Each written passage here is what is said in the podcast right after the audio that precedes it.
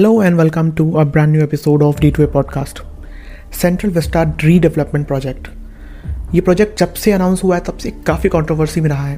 कुछ लोग कह रहे हैं कि इस प्रोजेक्ट के थ्रू हमारी चुस्की खाने के अधिकार को छीना जा रहा है और कुछ लोग कह रहे हैं कि ये हिंदू तालिबान का एक प्रोजेक्ट है।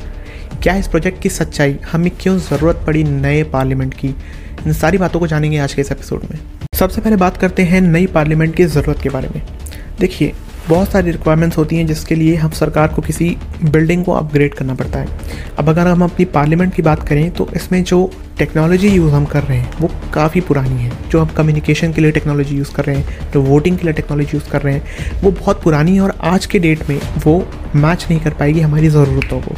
दूसरी चीज़, अगर हम बात करें तो 2026 में यानी 2026 में हमारे सांसदों का नंबर बढ़ेगा, क्योंकि इंडिया की जो पॉपुलेशन है वो कॉन्स्टेंटली बढ़ रही है, लेकिन जो सांसद हैं वो कांस्टेंट रखे हुए हैं हमने, तो उनको बढ़ाने की ज़रूरत है। और हमारे जो राज्यसभा और लोकसभा की जो बिल्डिंग है उनमें ये कैपेसिटी नहीं है कि वो और सांसदों के लिए सीट्स ऐड कर पाएँ। एंड इवन आफ्टर मेंटेनेंस हमारी गवर्नमेंट को इस बिल्डिंग को चलाए रखने में काफ़ी प्रॉब्लम्स फेस करनी पड़ रही हैं, और शायद इसी वजह से, क्योंकि इस बिल्डिंग के मेंटेनेंस में काफ़ी पैसे लग रहे थे, सरकार ने ये फैसला लिया कि इस बिल्डिंग को रीडेवलप किया जाए, जो कि एक वन टाइम प्रोसेस होगा, लेकिन उसके बाद जो रेगुलर जो खर्चे आ रहे हैं वो कम हो जाएंगे। इसके अलावा हमें ये भी नहीं पता कि ये जो बिल्डिंग्स हैं ये अर्थक्वेक प्रूफ हैं या नहीं, क्योंकि जब रिसेंटली इनकी रिपोर्ट्स मांगी गई तो हमें पता चला कि इनके जो ओरिजिनल ब्लूप्रिंट्स हैं वो हमारे पास अवेलेबल नहीं है, तो ये एसेस कर पाना बहुत मुश्किल है कि ये बिल्डिंग्स अर्थक्वेक प्रूफ हैं या नहीं। तो ये सारे कुछ रीजंस हैं जिनकी वजह से हमें न्यू पार्लियामेंट बिल्डिंग की रिक्वायरमेंट है। इसके अलावा जो कई सारे मंत्रालयों के ऑफिसेस हैं दिल्ली के अंदर जो अवेलेबल हैं वो रेंट पे अवेलेबल हैं, जो सरकार ने रेंट पे ले रखे हैं। और रिसेंटली गवर्नमेंट ने सुप्रीम कोर्ट को ये बात बताई कि हर साल वो इनके रेंट पे कुछ 1000 करोड़ यानी 1000 करोड़ रुपए खर्च करते हैं, जो कि काफ़ी ज़्यादा है।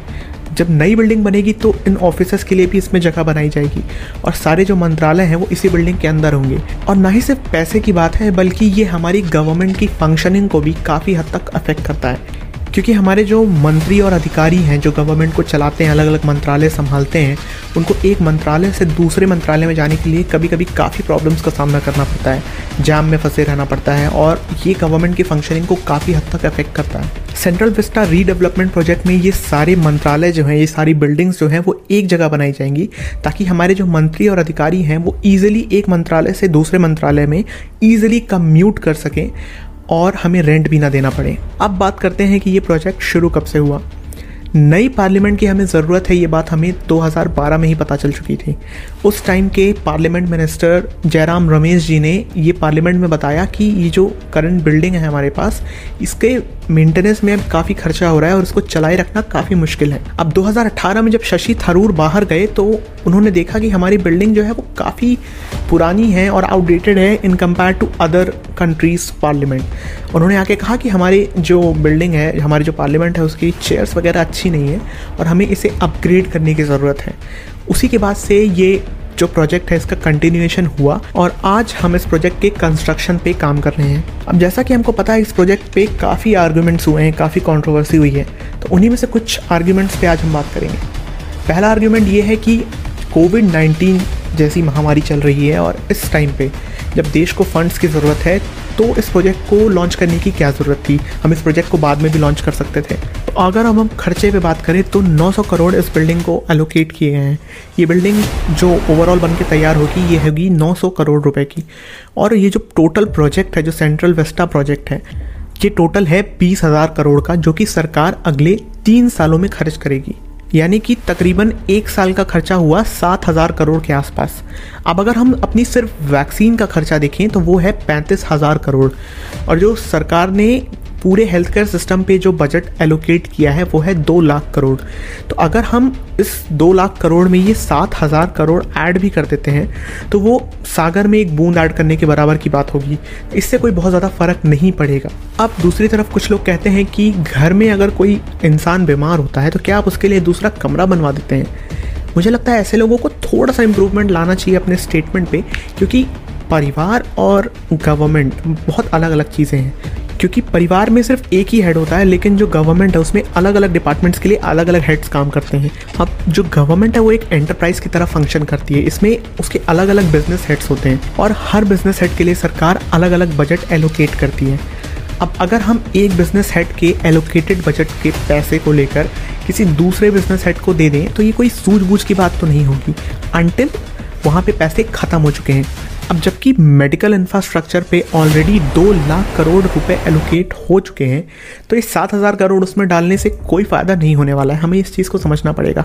किसी एक डिपार्टमेंट के फंक्शनिंग के लिए हम दूसरे डिपार्टमेंट की फंक्शनिंग को नहीं रोक सकते। एक डेवलप्ड कंट्री की अगर हम बात करें तो उसमें बहुत सारी चीज़ें आती हैं, बहुत सारे फैक्टर्स होते हैं। सिर्फ मेडिकल इंफ्रास्ट्रक्चर डेवलप करने से कंट्री डेवलप नहीं हो जाएगी, ना तो सिर्फ एक पार्लियामेंट बिल्डिंग को अपग्रेड कर देने से कंट्री डेवलप हो जाएगी। लेकिन हम इन दोनों में से किसी एक की फंक्शनिंग के लिए किसी दूसरे की फंक्शनिंग को रोक नहीं सकते और ये बात हमें समझनी पड़ेगी। अगर हम एज अ कंट्री काम करते हैं तो हमें कंट्री के ओवरऑल फैक्टर्स ऑफ डेवलपमेंट को ध्यान में रखना पड़ेगा। तो इस हिसाब से जो हेड्स अपने हिसाब से काम कर रहे हैं, जैसे भी काम कर रहे हैं, उन्हें उसी तरह से काम करने देना चाहिए। अब दूसरी बात यह है कि हमारी इकोनॉमी तो डाउन जा रही है और अगर हमारी इकोनॉमी डाउन जा रही है तो क्या उसमें इतना बड़ा खर्चा करना सही है?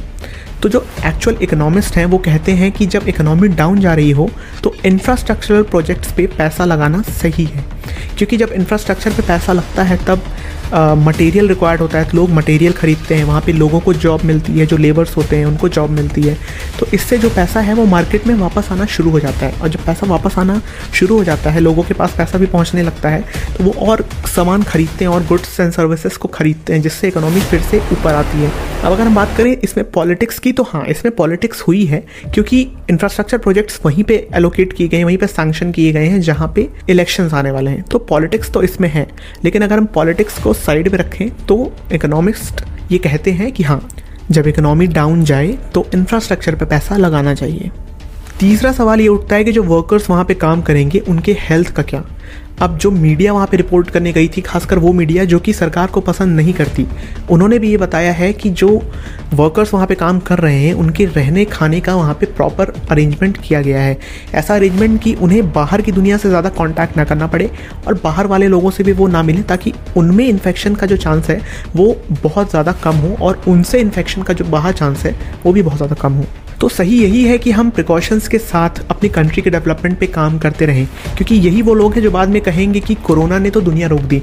तो अब जब सरकार ने एक तरीका निकाला है दुनिया को चलाने का, टेकिंग प्रिकॉशंस, तो फिर इस पे सवाल क्यों? और अब बात करते हैं उन लोगों की जो कि उस एरिया के अंडर कंस्ट्रक्शन फ़ोटोज़ को दिखा के बोल रहे हैं कि ओहो कितना सुंदर एरिया था, पूरा बर्बाद कर दिया। मेरे ख्याल से ये सारी आर्गूमेंट्स में सबसे ज़्यादा डम आर्गूमेंट है, क्योंकि हम किसी भी जगह की अंडर कंस्ट्रक्शन फ़ोटोज़ देखेंगे तो वो एरिया ऑब्वियसली अच्छा नहीं होगा, क्योंकि उस एरिया को तोड़ा जा रहा है फिर से बनाने के लिए, उसको वैसा तोड़ के छोड़ा नहीं जाएगा। तो ऐसे डम आर्गूमेंट्स दे के जो लोग सरकार की डेवलपमेंट को रोकना चाहते हैं, कंट्री के डेवलपमेंट को रोकना चाहते हैं, मेरे ख्याल से ये वही लोग हैं जिनके पास बोलने के लिए कुछ होता नहीं है, ये बहुत ज़्यादा फ्री बैठे हुए हैं। तो ऐसे आर्गूमेंट्स को ना सुन के हम बेटर है कि फैक्ट्स पर बात करें। अब अगर हम ग्लोबली जो सेंट्रल विस्टास हैं अलग अलग कंट्रीज़ के, उनको कंपेयर करें हमारे सेंट्रल विस्टा से, तो उसमें हमें पता चलेगा कि हमारा जो सेंट्रल विस्टा था वो प्लान्ड नहीं था, उसमें पार्किंग के लिए प्रॉपर अरेंजमेंट नहीं था, उसमें जो सामान बेचने वाले लोग हैं उनके लिए प्रॉपर जगह नहीं थी। तो अब जो सेंट्रल विस्टा बनेगा, जो रीडेवलप्ड सेंट्रल विस्टा प्रोजेक्ट है, उसमें इन सारी चीज़ों का ध्यान रखा जाएगा और इन सारी चीज़ों के लिए भी एक प्रॉपर अरेंजमेंट होगा। इवन जो पेड़ यहाँ से हटाए गए हैं फॉर कंस्ट्रक्शन, उन्हें भी सरकार ने प्रॉमिस किया है कि वो रीट्रांसप्लांट करेंगे। इवन आप जो अगर ब्लूप्रिंट देखें, जो नया सेंट्रल विस्टा का ब्लूप्रिंट है या मैप्स हैं, उसमें जो हरियाली या फिर ग्रीनरी है उसका जो अरेंजमेंट किया गया है वो काफ़ी सही है, इवन उस अभी के सेंट्रल विस्टा से बेटर हो सकता है। तो ये आर्ग्यूमेंट देना कि जो एरिया है उसको उजाड़ दिया गया है, मेरे ख्याल से सही नहीं होगा, क्योंकि जब प्रोजेक्ट के नाम में ही रीडेवलपमेंट है तो ऑब्वियस सी बात है कि उस एरिया को रीडेवलप किया जाएगा। तो ये आर्गूमेंट्स मेरे ख्याल से बहुत डम है। हाँ, इन पब्लिक आर्गूमेंट्स के अलावा कुछ लीगल आर्गूमेंट्स भी किए गए, जैसे कि इस प्रोजेक्ट के लिए एनवायरमेंट क्लियरेंस सर्टिफिकेट लिया गया या नहीं। इसके अलावा इसमें जो एरिया पहले पब्लिकली नोटिफाइड था उसको गवर्नमेंट लैंड में नोटिफाई करने के लिए क्या प्रोसेस यूज़ किया गया, और उस एरिया की जो लोकल म्युनिसिपल कॉर्पोरेशन की बॉडी है उसको इंक्लूड ना करके एक थर्ड पार्टी बॉडी को इस प्रोजेक्ट में शामिल किया गया है, तो उसके पीछे की लीगल बेसिस क्या है? मेरे ख्याल से ये लीगल आर्ग्यूमेंट्स है, तो इनमें कोर्ट में ही डिस्कशन होना चाहिए।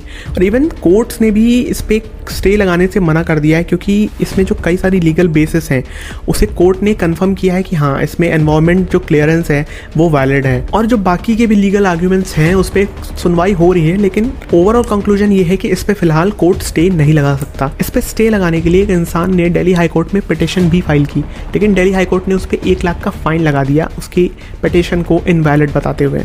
तो इन कंक्लूजन अब मैं यही कहना चाहूँगा कि जो चुस्की सेलर्स हैं वो वहाँ पे वापस आएंगे, बट इस बार उनकी शॉप्स जो है और प्लान और सुंदर लगेंगी। Second thing, Taliban was blowing buildings not redeveloping them, तो ये तालिबान का कोई प्रोजेक्ट नहीं हो सकता। और ऐसे ही बहुत सारे फैक्टर्स जिस पे हमने बात की, जैसे कि सारे ऑफिसेस का एक जगह पे आना will help in a smooth functioning of a government. और जो 1000 करोड़ जितना बड़ा अमाउंट हम रेंट्स पे खर्चा कर रहे थे वो हमें नहीं करना पड़ेगा। तो ओवरऑल ये प्रोजेक्ट कंट्री के डेवलपमेंट के लिए बहुत ज़रूरी है, और फालतू के आर्गूमेंट्स में ना पढ़ के हमें फैक्ट्स पे बातें करनी चाहिए, ना सिर्फ इस प्रोजेक्ट के लिए बल्कि आने वाले किसी भी प्रोजेक्ट के लिए या किसी भी चीज़ पे।